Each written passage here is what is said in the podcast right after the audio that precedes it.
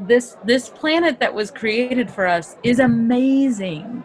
It's amazing, but that doesn't mean it's just like people, right? People can be extremely resilient. That doesn't mean they should be continued to be abused just because they can take it. That's, yeah, you and you said an interesting thing there. This planet that was created for us. Do you believe this planet was created for us?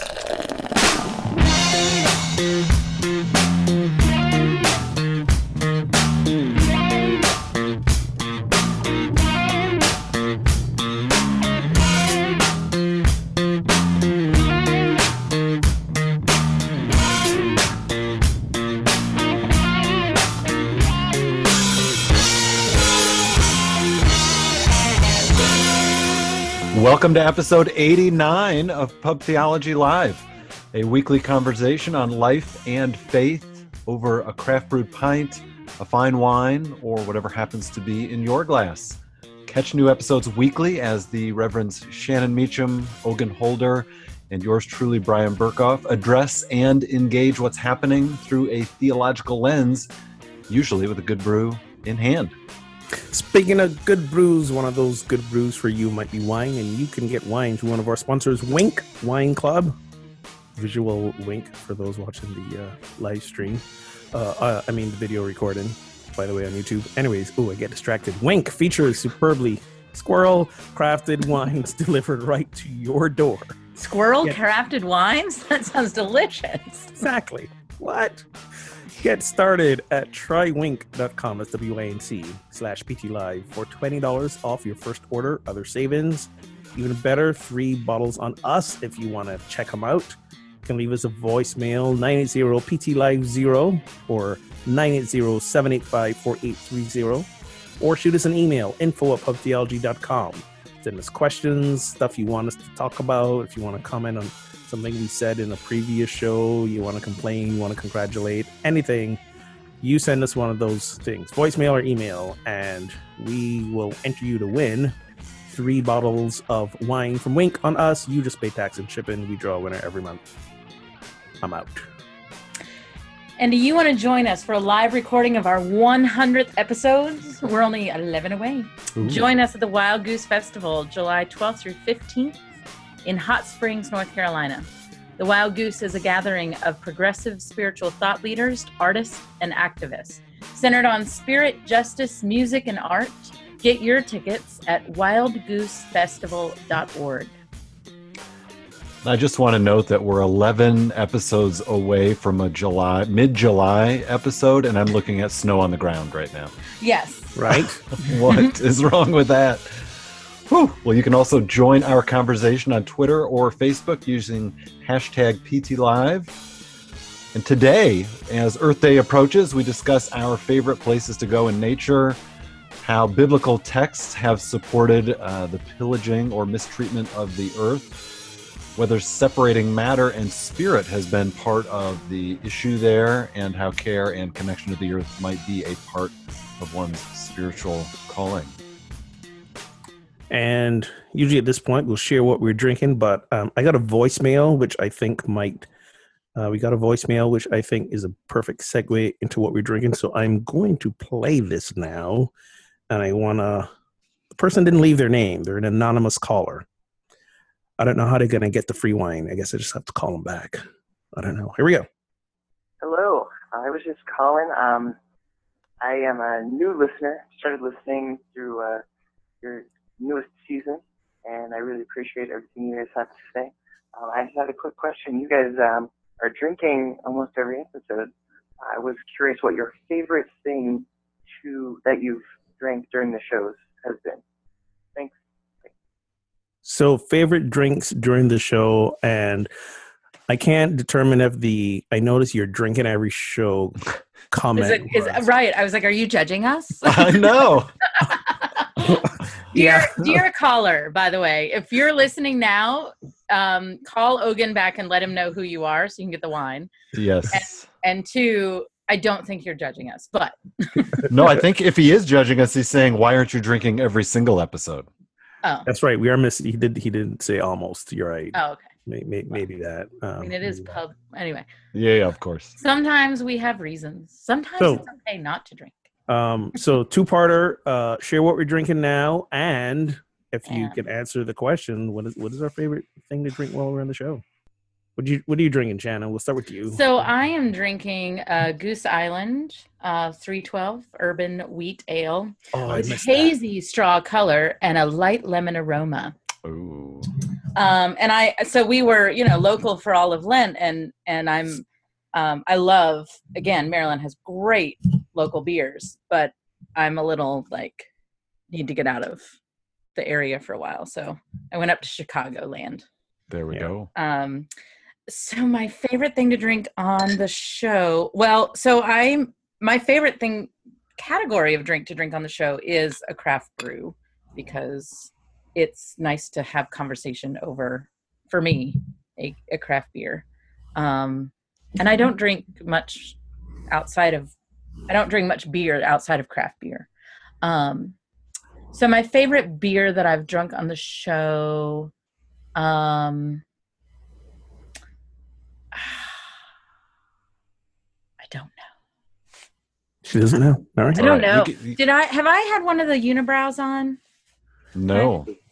No, I haven't done that on the show. Okay, I've been buying them, but just not drinking them on the show. They're very high octane, so that's maybe why I'm not drinking it on the show.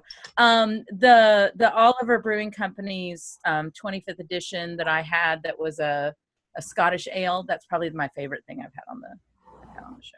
That's a great beer. Nice. When you said unibrow, I was like, wait. Wait, Right. that is made in Montreal. In so- Montreal. I was like, but you do a good waxing job there. I, I know, right? I look amazing. A little confusing. What about you, Brian? Well, today I'm drinking uh, an organic Echinacea Plus tea, which promotes immune function. Feeling a little bit under the weather, but I may have added some honey and cream and a little whiskey. So, local local rye whiskey. Uh, so Let the that's what alcohol, I'm let the alcohol burn those germs off. exactly. Uh, Policy in our house. And I would say favorite beer on the show. It's again hard to pick one. My favorite style of beer is a sour, um, and I've got a uh, a Holy Gose in the fridge, which I was gonna have today. A Gose is a, a sour style, um, but I'll save that for next week so we can look forward to that. Oh, Brian, I should bring you when we go to Wild Goose. Um, in that 25th anniversary pack is a get this, it's a rye porter sour, Mm. and which is all Whoa. the bad words in beer land for me. Wow! Like, Quarter nope, sour. nope, nope. So, like, I'll just bring them to you. I'll keep buying the pack and bring you all those. awesome. I look forward to it. Sounds like a wine blend. Um, I am drinking because I'm desperately trying to channel spring, and we actually had a little sunshine for about half an hour just now. Otherwise, it was raining all weekend. Uh, from Weyerbacher, the Berry Monks. Nice. It's a Belgian style triple with cranberries, orange peel, and ginger. Yum. And as to what I like to drink most on the show, what I like to drink most is what I usually don't drink most because it gets a little hairy. Um, wine and quads. Why? Because the higher alcohol content, usually about three quarters way into the show. Like I've listened to a few of the past episodes where you can actually hear me starting to slur a little bit Oh boy. because you know um and and wine is one of those things so if i have a beer i drink beer's done but if i do wine usually there's an open bottle and when the glass is empty it's like fill that glass back up Round two, thing you round three. quarters, three quarters the bottle is gone if not more um but it does make me more entertaining so um, perhaps i should revisit the idea of drinking that more on the show but i don't know we'll see Yeah. we'll, we'll see. But uh, generally, favorite beers are wheat wheat beers, wheat beers, uh, or hefeweizens. Um, maybe some with also fruit infused. I, I, I like the cloudy beers. Yep. So You and I could drink together very well, Ogun. y- y- yes, we could. Yes, we could. Although I, I have to say, um, um, connected with Brian tangentially has made me um, open myself up more to like the darker varieties, like porters and stouts and stuff like that. Um, I've, I've developed a palate for them more than I uh, used to, but you're not getting me into the IPAs yet. Oh, come on. Now, Not gonna- doubles I can do. Doubles I can do, and porters and stouts have their place, but like not as an ongoing thing for me. Yeah. me. If I'm getting But- bitter beer face, I don't want to drink it. Yeah. All right. Well, thank thank you, new listener, for a Yeah, I'm so listening and b leaving us a voicemail. Fantastic, fantastic. Old listeners, pick up the slack, man. Yeah. Right. Where have you been? They're like, we've been here the whole time. I, I know, and, I'm and how much fun to hear yourself on our show. That's what can happen when you leave us a nice voicemail. in addition to that, I just want to give a shout out to everybody who's been responding. Like we've been putting up the question, like that opening question, and there's been a lot of response the last couple weeks. Yes. And so to everybody who listens and's responding, like thank you for that. That's I love reading what you're what you're thinking and what you're doing. And special shout out to the international listeners. We have Yes. When I say this show is being listened to all over the world, I'm not kidding. Um, hopefully, by the end of the hour, maybe Brian will bring up a few of those uh, international countries, but they're all over the place. It's it's a listen to all over the globe. Look at the color of this thing. Look at this. Oh my god. Sorry, got distracted. Speaking of squirrels, Wow. One of those Logan days. forgot his medication today.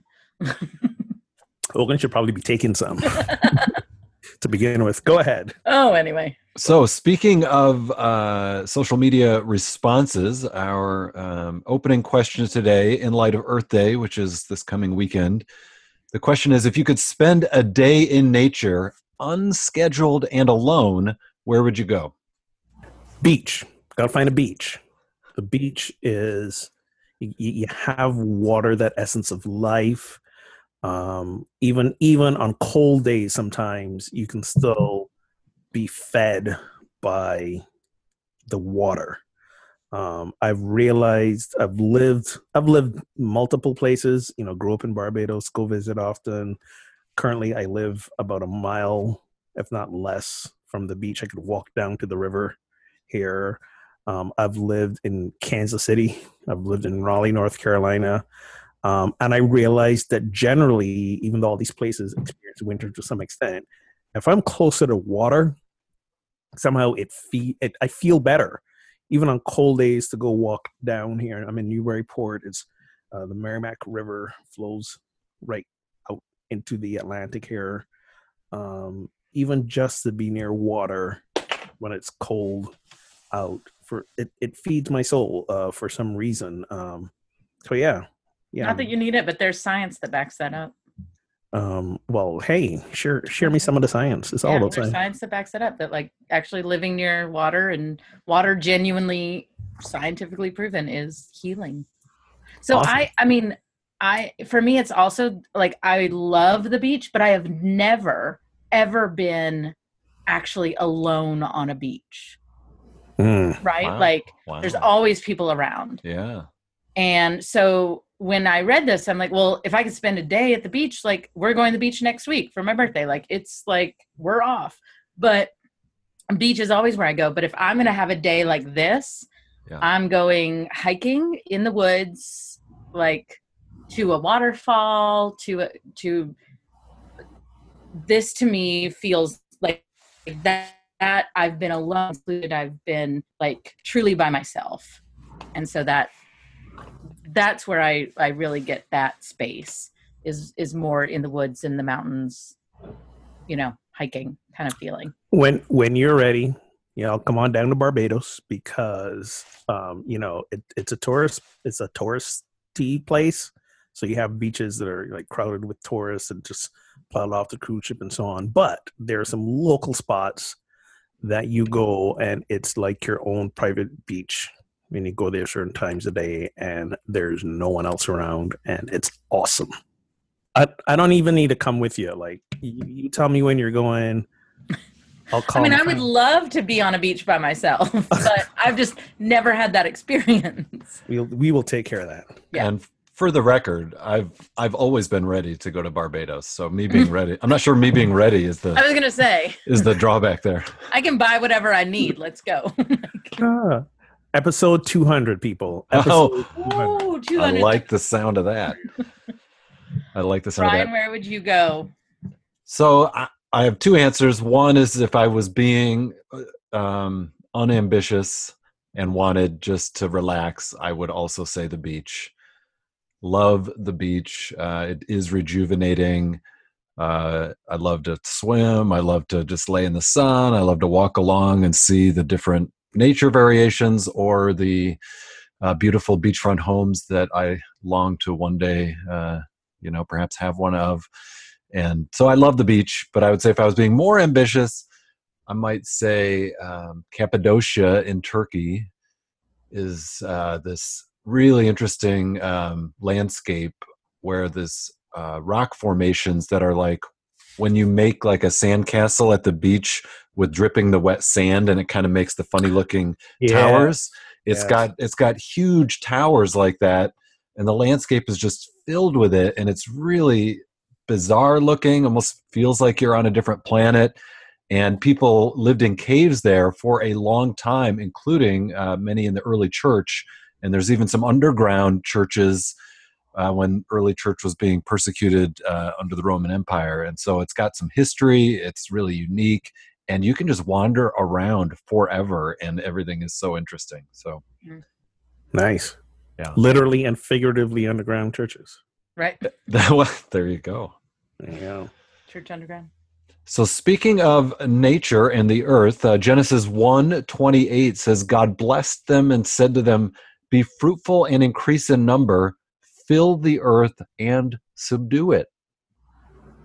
So how uh, how has this text done damage uh, by readers of it uh, in terms of how people have treated the earth with sort of scriptural backing? Well, I, I, think that's the question I have to ask. I mean, we've definitely subdued it and beat it into submission in so many ways, but um, are people actively using verses like these to justify misusing the Mm. land? Like I've I had never heard of that before. You know, you've you've brought it up here for us. Is that a thing? Shannon? Um, yeah, I do. I think that this so there's a couple of things I thought of, right? We totally reference this in a joking um kind of manner last week, like not this exact, but you know, the idea like the multiplying, right? Mhm. And and I think there's so there's a couple of ways um you can go like some people argue they use this text to argue um like actually not having children that we've uh, over abused the multiplying um Yeah. and that we're doing damage and harm to the earth right so th- so they're they're using this in a in a way that's different than like what we're asking but that's they they use this text a lot to kind of have that argument um They also use it to as a case against homosexuality, homosexual relationships. Yes, absolutely. Right. So this this this very verse is referenced a lot in a lot of damaging ways, but specifically to earth, like it's the subdue part, right? Um so the nice way of saying this, which is when God is talking to the human, right? The the the man, um the earth creature. in in Genesis 2, it's like you shall have dominion, right? So there's responsibility in having dominion. But this text is often used as a we have control. Hmm. Like we must submit the earth to our will. Like we must conquer it. Like it is Yeah. like this is manifest destiny right here. This is the text they use. Um, this is we can go conquer lands and do it in the name of Jesus Christ because we are supposed to um, be in control of the earth, the people of God.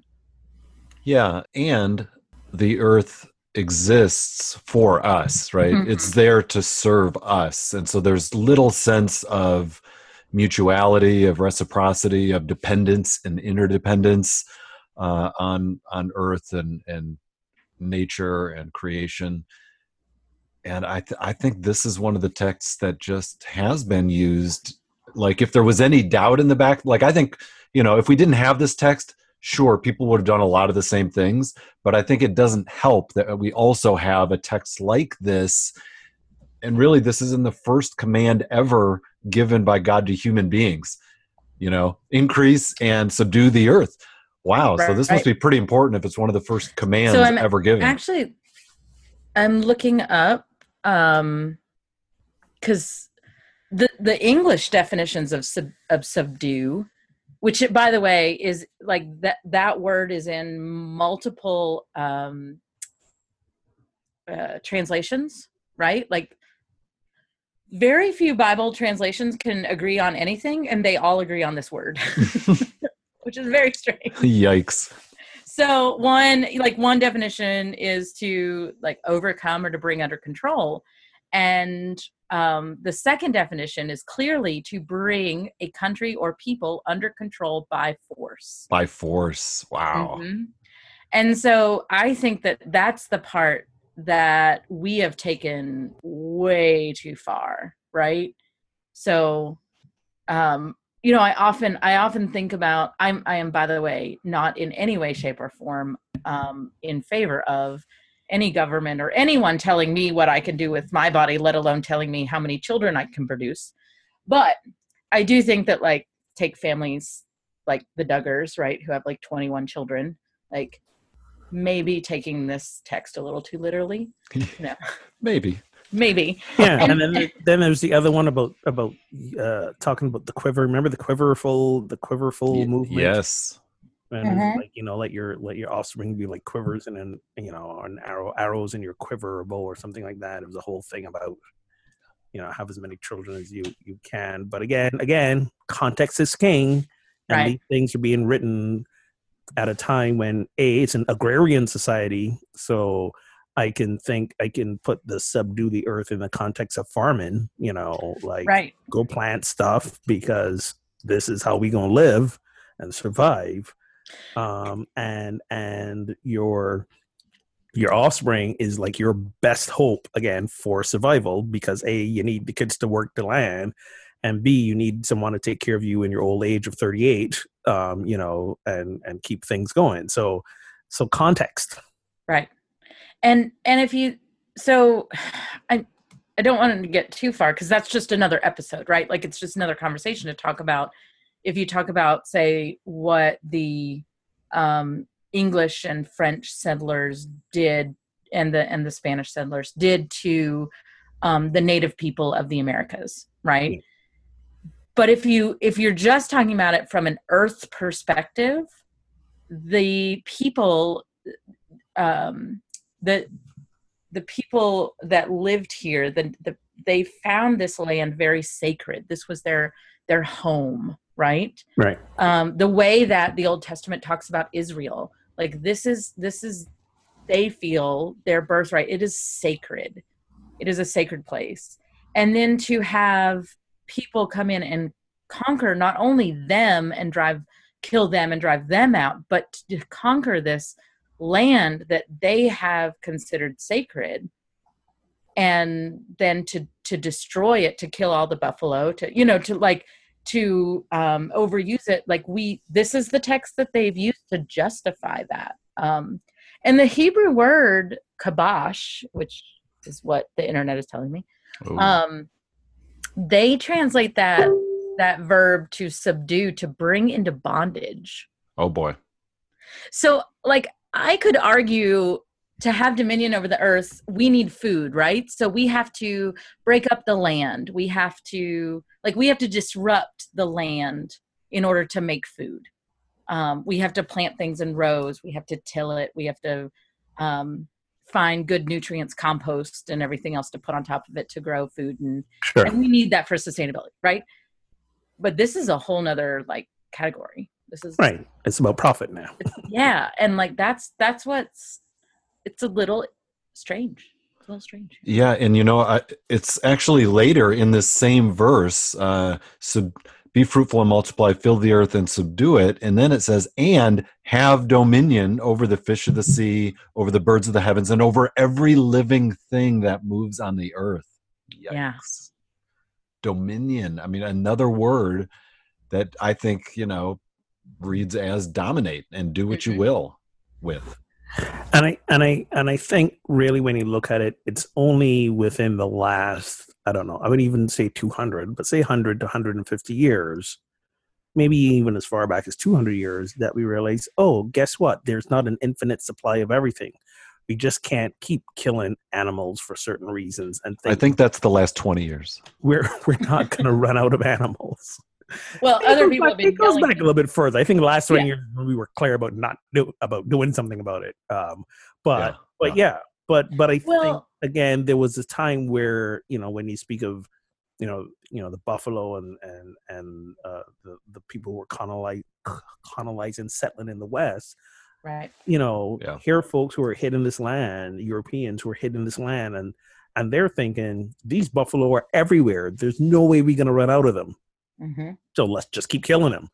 You know, as opposed to the Native Americans where we'll kill, but we will kill for just what we need. Right. As opposed to past We'll kill for the skin, and we'll leave the body. Like we'll discard the body. right Yeah. E- exactly uh, you know we're seeing that with with all the uh, animals in uh, sub-saharan africa as well uh, you know what are there like two white rhinos left living on the planet uh, you know every day animals are being crossed off the uh, uh, are going from endangered to extinct and but in some cases because of our awareness we're, we're also going back in the other direction I mean, at one point, the bald eagle here in the United States, the symbol of the animal symbol of this country and freedom was on the like desperately endangered list. Right. And now it's off the list because we paid attention to it and have, have brought them back. So I think, I think, and what I meant by the last hundred years is we've really begin to come to terms with our relationship with and effect on the animal life and less so the plant life, but more so the animal life on on the planet, and realize, wait, there isn't an infinite supply of these animals. If we keep killing them more than we save them, so maybe we shouldn't. and i and i think that's just a lot of that has to do with the fact that you know we've we've lost touch with where the food comes from right we've lost Right. we Yeah. we've been able to ship we've been able to you know i can get mangoes anytime i want wherever well mangoes aren't indigenous to my area that's ridiculous Yeah. you know In Yeah. January, nonetheless. right exactly and and that started about 200 years ago you know bananas got shipped to new york city and they got sold and you know all of this kind of stuff but but i i often ask so when i have issues like this with scripture i often ask the question of like so why is it there i mean what's what's the point of this Hmm. Why? Yeah. What? Where the scripture? so scripture? why is yeah why is this scripture in genesis 1 28 right like god created everything or you know at this point um whatever god just created in 27 i forget um Stuff. stuff stuff was created right and then it says okay people you have dominion over it right and and so why is it important to have that line in there when it's so problematic in our world like to Yeah. me I, I have an answer. what's that I that have an answer. Because God didn't say it. Okay, this was this was humankind Oh boy. asserting itself from an egoic place, losing touch with its its it the concept of oneness in nature and harmony. You know that concept of Gaia, that concept of we we we human beings, we not we not masked over anything. We're part of the same ecosystem, and we're all connected. To do harm to another is to do harm to ourselves. And I think humans, as they continue to evolve, went through a place of really losing touch with that. Then the profit motive kicked in, you know, and now we're, I think, more and more that's giving me hope is we're beginning to reconnect with that. Oh, wait, you mean all this stuff that I, we've been doing since the Industrial Revolution is now wreaking havoc on us and our seasons and our weather? And it's mid April and it's still snowing instead of us basking in some sunshine. Mm. And temperatures are every year getting hotter and hotter. Uh, oh, we might have had something to do with that oh look at that we actually are related to and connected with everything around us so i think it's really been humbling for us but at the time these scriptures were written again it's we got to be in charge so that we can survive. Again back to the agrarian culture back to the our offspring is our only hope for survival. Right. Brian go ahead. Well, I was just gonna say, you know, these these texts in early Genesis uh, really were added to the the you know hard to say how old they are exactly in terms of the the oral tradition and so forth, but came into the um, scriptural scene, I believe, when Israel was in exile, and it's really a part of Israel's origin story as a nation. You know, like what is who are we and what is our mandate? And so I think when you're being subjugated, it's nice to have an origin story in which God is giving you control and power, and that that is Yeah. part of our destiny, and that this you know exile is temporary and that we are going to expand we are going to be fruitful we are going to multiply uh, so i think it's part of that narrative and part of that story and you know you could ask was this ever meant to be you know a mandate writ large for a large part of the human population of the earth well probably not but it's become that through the expansion through the adoption by christianity of these texts and then the rapid expanse of the christian faith there you go. And what better way to to codify this as law than say God said it? Well, okay, so yes, of course, um, this is scripture is is in the inspired word in you know our Oh, whatever. I'm calling. no, I I'm mean calling BS on that. Back to three other. Wow calling and let, let her All right. let On her that. go here so inspired word written by humans, yes. Written by humans in exile who are underdogs here, who are the conquered, not the conqueror. So the idea of getting your land back and having dominion over it is important, right? Agreed. um, giving hope and saying, even though it feels right now that all is lost, con- we will continue, right? Produce, like, produce, like it's some factory. Like, have. God. have many children's By the way, if you've ever had infertility issues, it kind of feels like that sometimes. But nonetheless, like, right That's right. another show. That's another that's show. real but you know, have children like have hope in in children right like Yeah.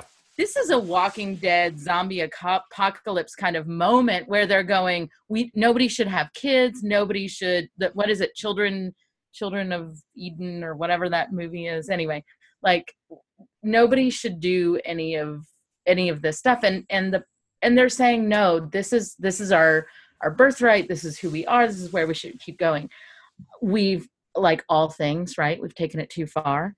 Um but i also sit back and say okay well if the people are if you just look at from the creation story from the days this is this is the first creation story at the days of creation right and if you just look at it from that way it feels very much um, especially if we don't have houses and shelter and running water like all the things that we now have if we are nomads who are subject to the elements it very much feels like the earth rules us.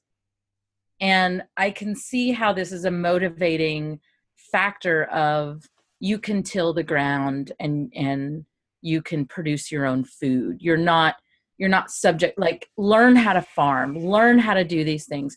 Go fish right? Like go go out there and find food and bring it back for your family. Um, i can see how that would be a, a motivating kind of thing to say. Say you're you're in charge here not the earth over you. You you can provide That's for right. yourselves. That's right. And when this is written, there's no concept of of this being owned by such a large population of the earth, nor of the technological capabilities and capacities that we have to take a text like this and really abuse the text as we're abusing the earth. Yeah, no one, no one was thinking of Monsanto when they wrote this. Right. it's act. This is actually uh, the text over the entrance to Monsanto.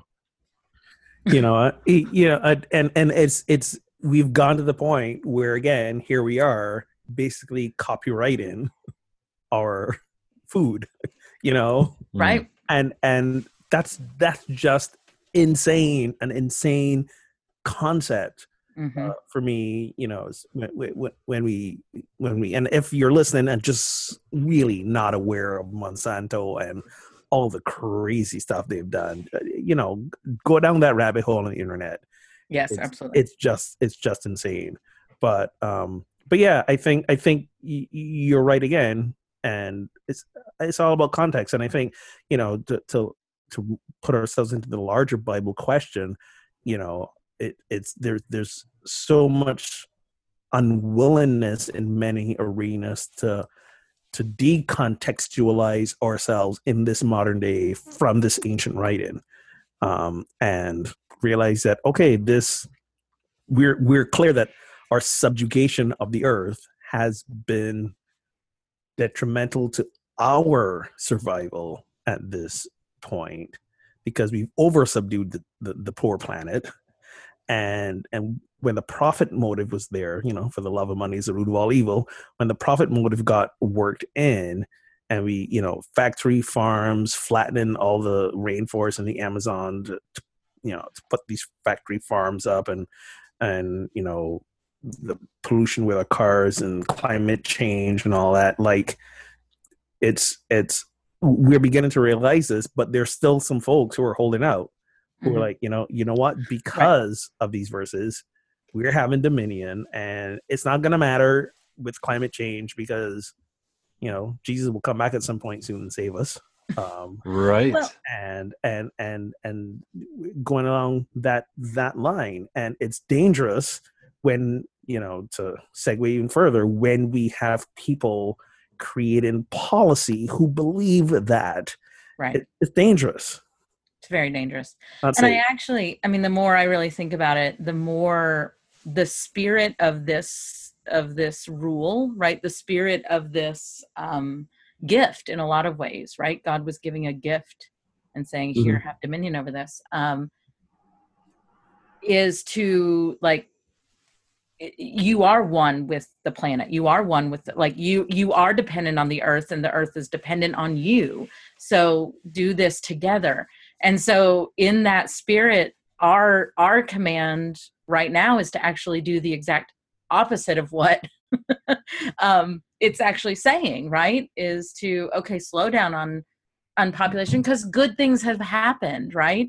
We have medicines now so children don't die right? We we have fertility so that like so many people that can have children that couldn't have children mm-hmm. we're having children later than we were which causes you know we're we're able to have um, less death and infant mortality and you know all i mean there's less war or war is done differently and so people aren't dying in yeah. massive ways all of this stuff so like good things have happened so we actually need to do the opposite of what this command right. is telling us oh. and we oh. can still keep the spirit of it right this all this is what I always say to people who may use this verse and other verses about multiplying as an argument for homosexuality. I always say, listen, we don't have a problem as a human race with multiplying. Like there's too many of us on the planet as it is, you know. So so so to use that as a justification saying you're not following God's word when you are gay because you can't be fruitful and multiply. I say I I think if that command about multiplying is God's commandment, we're doing okay overall. And if that's the, I mean, I go to a really weird place with that. Like, I go to the place where I'm like, if that's the point of relationship, then why are we so hung up with teenage pregnancies, right? Like, if that's the only right. thing that's important, then why then why is healthy marriage like why why do you care about divorce like right. if that's the only thing you care about right yeah. what about what about women who are infertile and can't have children should they never be married and never be partnered right. um you know I, it just it's a it's an in it's an invalid argument in my opinion right like there's too Agreed. much that Agreed. And uh, what if we inverted this text, or or imagine this text being spoken to the earth or to the um, wildlife or creatures of the earth, non-human creatures? Um, God blessed them and said to them, "Be fruitful and increase in number, fill the earth and subdue humanity." Wouldn't that be great? What if that happened, right? Like God came over to us and was like, hey, subdue the earth. And then God went over to like the earth and was like, hey, subdue the humans. Yeah, right? And like, I'm just going to see what happens. I think this is, I think, yeah, holding the popcorn. And you know what? I think we've achieved it. there you go. I, I think this think, is what happens. I also think this verse might have been written by somebody who just was not a good gardener and was having issues.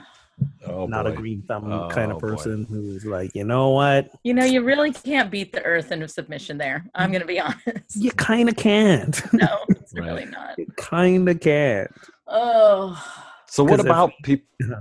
Go ahead. Well, I was going to say, so what about people who say, well, the earth will be fine. You know, the earth takes care of itself. These are natural cycles that happen anyway through history. These fluctuations has nothing to do with human activity. And we just need to ride it out and, and keep on as we've been keeping on. Well, I will remind them that uh, denial is a lovely river in Egypt, and it's drying up.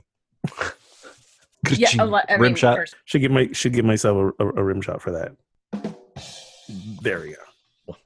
we um yeah we certainly have to pay attention to what we're doing but i also i just i i am constantly amazed. Now we're talking about springtime and snow on the ground and all of that. And part of the reason why we're all going insane is because spring is the thing that reminds us that the earth is resilient right? Yeah. that like that we're so um in the best possible way that we're sm- so small and insignificant in all of this and that that n- I mean, I can't make the buds on the tree appear no matter how much I want to will it into existence, right? We don't get the hair dryer out, man. Put the hair. I mean, you know, right. and I and I I can't stop the frost from coming and killing those buds either. that's that's the thing. And the earth is extremely resilient. I mean, this this planet that was created for us is amazing. It's amazing, but that doesn't mean it's just like people, right? People can be extremely resilient. That doesn't mean they should be continued to be abused just because they can take it. That- Yeah, you and you said an interesting thing there. This planet that was created for us. Do you believe this planet was created for us? I- yeah, you you tell her.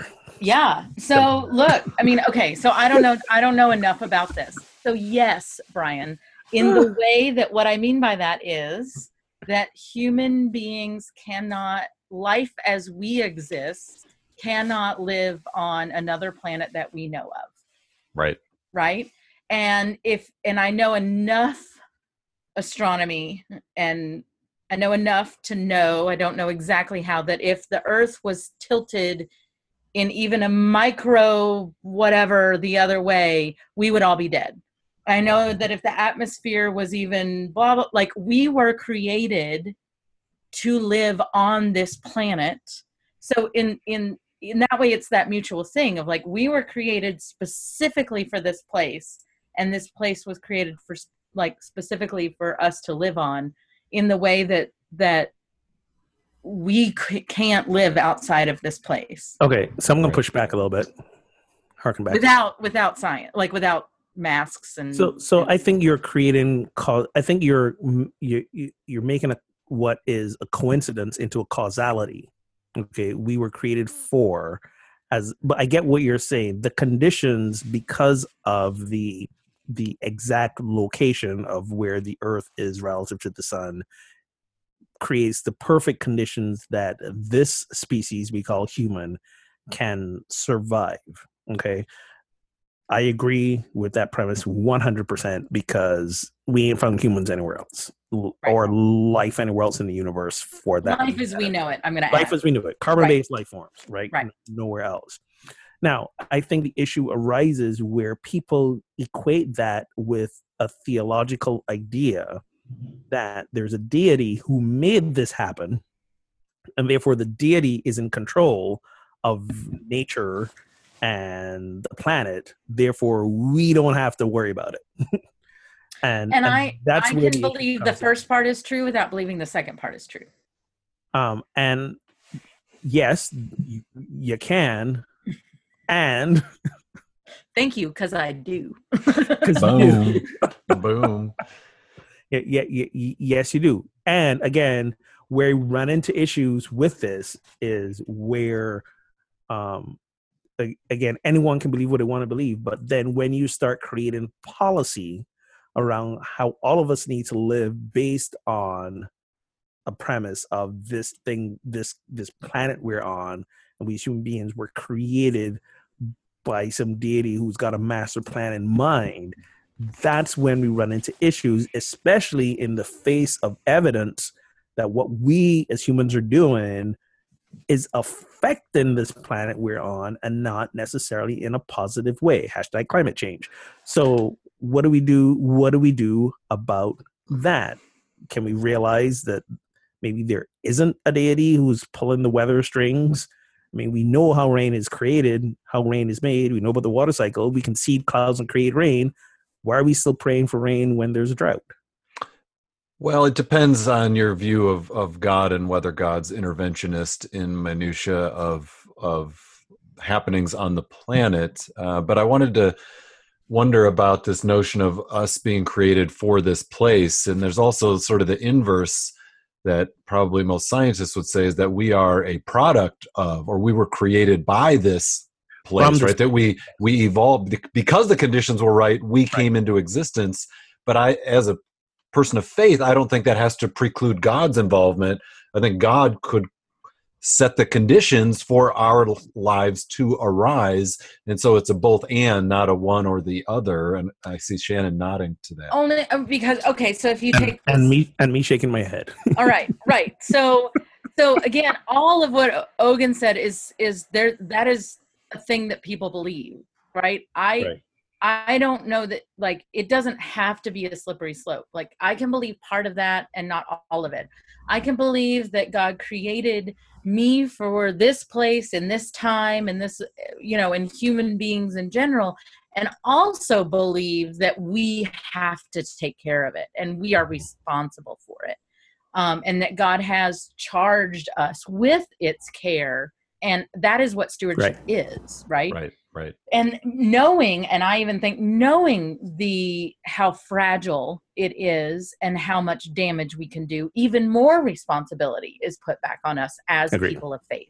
So all of that to say now what what brian just said like again i i believe god's been involved in from the beginning right in in all of this. But the second creation story in genesis actually argues that in if you take it not literally right the that god comes and creates the person out of the dirt of the earth right?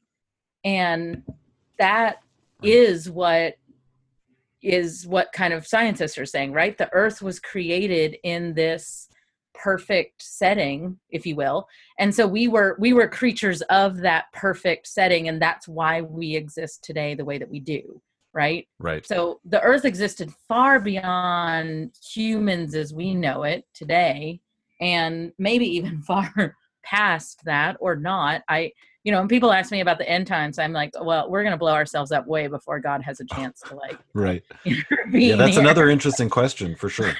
you know, but, um, and, and not that I really believe that that's how, um, that God's going to, you know, the last days apocalypse, you know, kind of thing. I don't, I don't. Um, but I, I, I do think that we have the capacity to kill each other far quicker than God's going to do it. Right. Um, and I think climate change is part of that. Um, that, yes. That at that point, but nonetheless, I, I do think there's an argument to be made that the Earth was um, primed for humanity, and I think that's why the second creation story.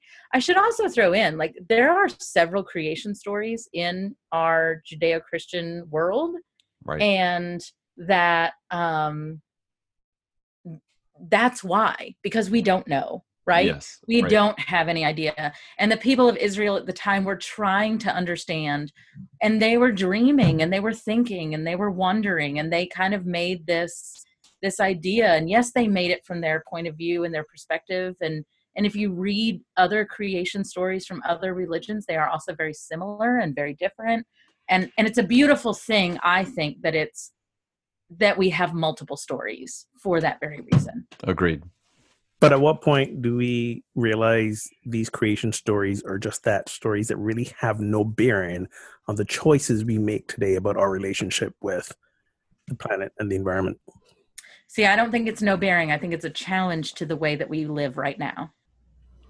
I think I think this very text is a challenge to the way that we live because we have to look at it again we're you know going back but we have to look at it and saying okay now that we were fruitful and multiplied and now that we are abusing our planet how like what is our responsibility here gotcha right okay, so yeah. i think we we actually have to use these ancient texts I think, I think i'm saying the same thing then yeah i agree pretty much.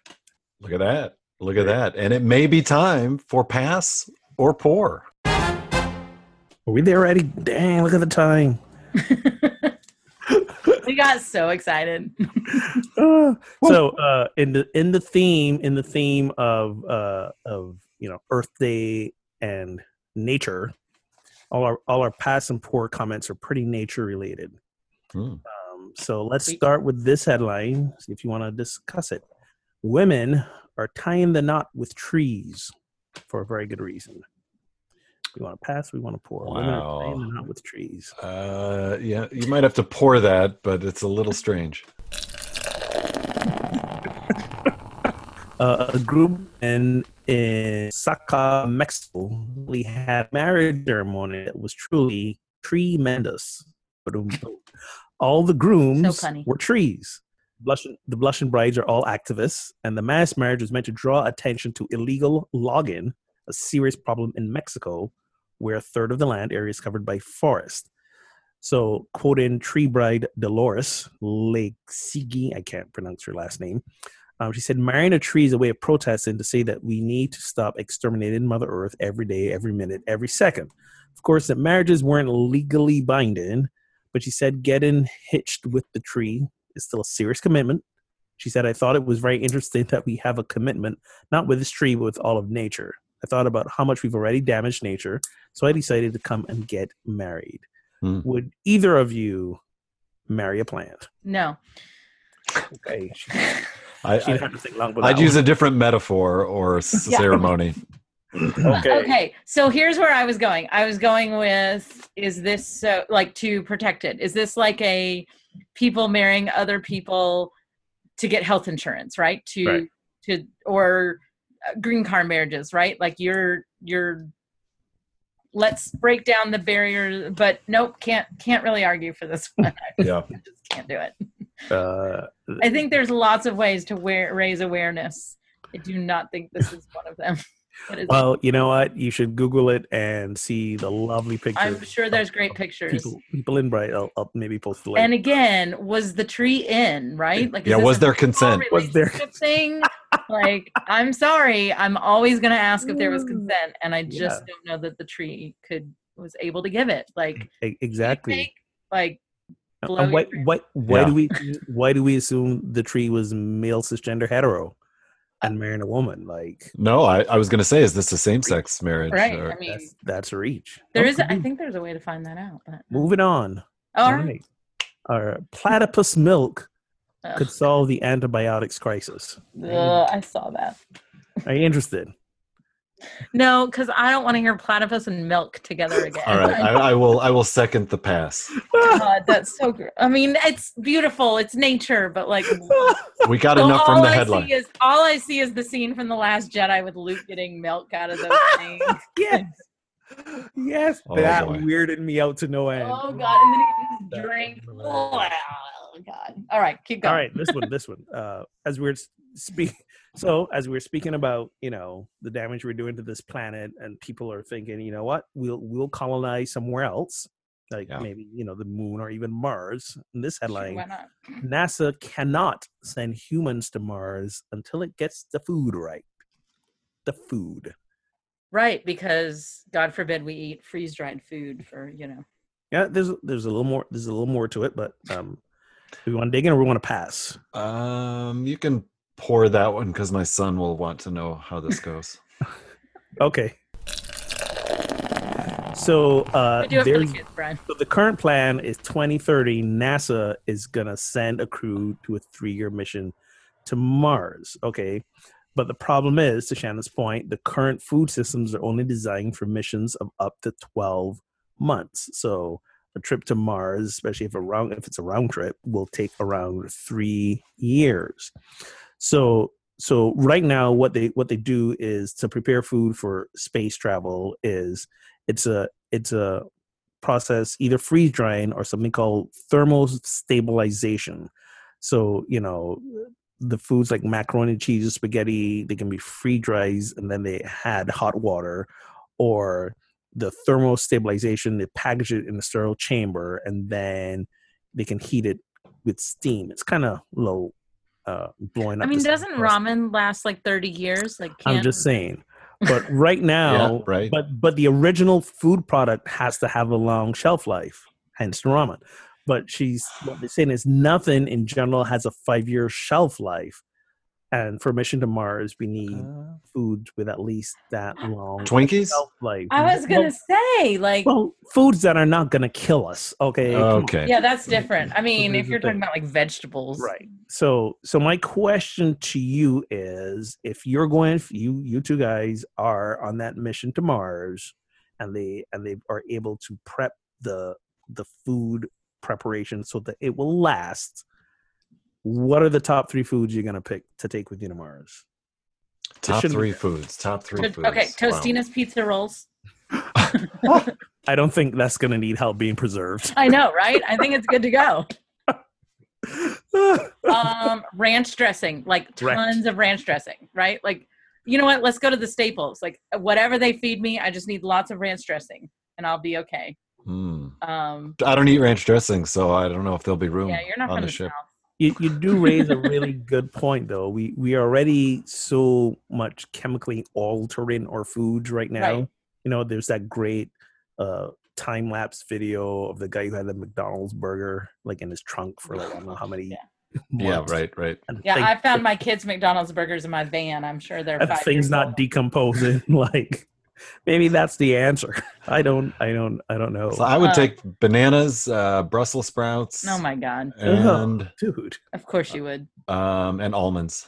And for those that don't do the video, you'll understand why Brian gave his answer and I gave mine. and i'm with shannon I would If I'm- want some fruit. Like I do, I do think I'd want some fruit. But but yeah, no, I'm all about like what's going to sustain. You know, what's the guilty pleasure, and then what I, what can I pour all over the crap that'll keep me going? That's a good point. That's a very good point. I, Plus- I- plus a trip to mars is is fraught with so many things possibly going wrong that you know they, they're optimistic it's going to be a round trip but i don't know so at this, right. So take the guilty the last- pleasures. yeah this is the last So thing why I'm would I want to eat Brussels sprouts? Okay. So really, my three are beer, bacon, and bourbon. That's what I want. There I you go. Beer, bacon, and Oh, bourbon. now we're talking I might, I might can sign up for that trip. do Anything with those three things. now we're now we're talking and finally finally speaking of, of nature uh police blame mice for missing marijuana by that laugh i know sharon shannon wants to dive in so from npr.org Oh god. a half ton a A half a ton? Of marijuana went missing from a police warehouse in argentina Those are not mice. the pot had been impounded there for a couple of years, but a recent inspection showed the inventory was way off. Eight police officers have since been fired. But their initial explanation, they say the pot was eaten by mice. Now, of course, forensic experts say the mice can tell the difference between pot and food, and it wouldn't have ingested that much marijuana. And while we're at it, the dog didn't eat your homework either. So, what's the best excuse you guys have ever used for trying to get over losing my pot. your words, not mine? For my pot having gone missing. Wow. Again, your words, not mine. Or anything that maybe you had trouble explaining. Best Yeah, I don't know. The, the kids ate the brownies. What else to right, say? exactly. There oh, I've go. totally blamed I, I have totally blamed the kids on like candy going missing and stuff. Yeah, no. Absolutely. I've done that also. yeah. There you yeah. go. I mean, Yeah. any what parent has Another benefit of having four children. So there you go. We we started this video telecast with me blaming my child for my audio set. right. There you go. I've All right, never let's- blamed rats for things though. I uh, have, there- yeah, I, I have blamed Derek for like bringing in mice to the house so that we could get a cat because he wanted a cat. But Uh, so I I, like- blamed mice on somebody, but I haven't blamed them. I, I like that segue. I haven't blamed rats. I have blamed Derek. That was Right. a really quick. No, we had we had a little bit of a, a mice infestation in the house, as you do in fall or spring, you know, right? Yep. Like it happens. But it was really bad that year, and he'd been asking for a cat, and I was convinced that he Oh yeah. kept like corralling the mice into the house so that I would uh I would let him and it totally worked. I totally I was like if it'll get rid of the mice, I'm all in. So we now have a cat Who, by the way, is a great killer. Like I was gonna say, is a cat doing its job? Oh my god. The so we went outside. It was actually nice here for two days on Friday and Saturday, and we went outside, and our our backyard looks like a um, battlefield, and the mice lost. Oh dear. Like Nice. so many dead mice everywhere. Nice. Well done. By the way, cat, awesome. cat bringing me dead mice is a piece of nature that I can pass on. No, I have never I have never blamed mice for stealing my pot. Ever. and and God said to the cats, "Go kill the mice and subdue them." There you go. And keep them from multiplying. That's right. There you go. Well, thank you, friends, for tuning in to Pub Theology Live. You can connect, of course, with us and spread the word on social media. Thanks to all who have been jumping in in our conversations there. You can listen anytime on SoundCloud, Stitcher, Google Play Music, or iTunes. Please rate us on uh, iTunes. That would be awesome. Tell us what you think about the show and leave us any questions. And you can watch us on YouTube or the New Thought channel. And if you'd like to find a conversation group, a pub theology group in your town, check out the directory at pubtheology.com. And thank you again to our sponsor, Winc Wine Club, who you'll find at trywinc.com slash ptlive. And until next time, friends, drink responsibly and keep those conversations flowing.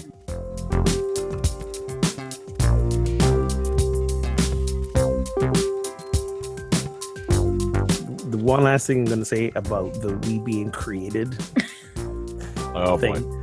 But but seriously, no, seriously. no, it's all right. No, no, no. I is but i mean i think i think we all i mean we all three ended up in the same place and we're all in the same place in terms of action and what we do but it's it's a it's a i think worthy point out it's a huge uh theological uh difference between saying god created us and like you know like my take on it is not that God created us, but God is the very energy, activity, and mystery of creation itself.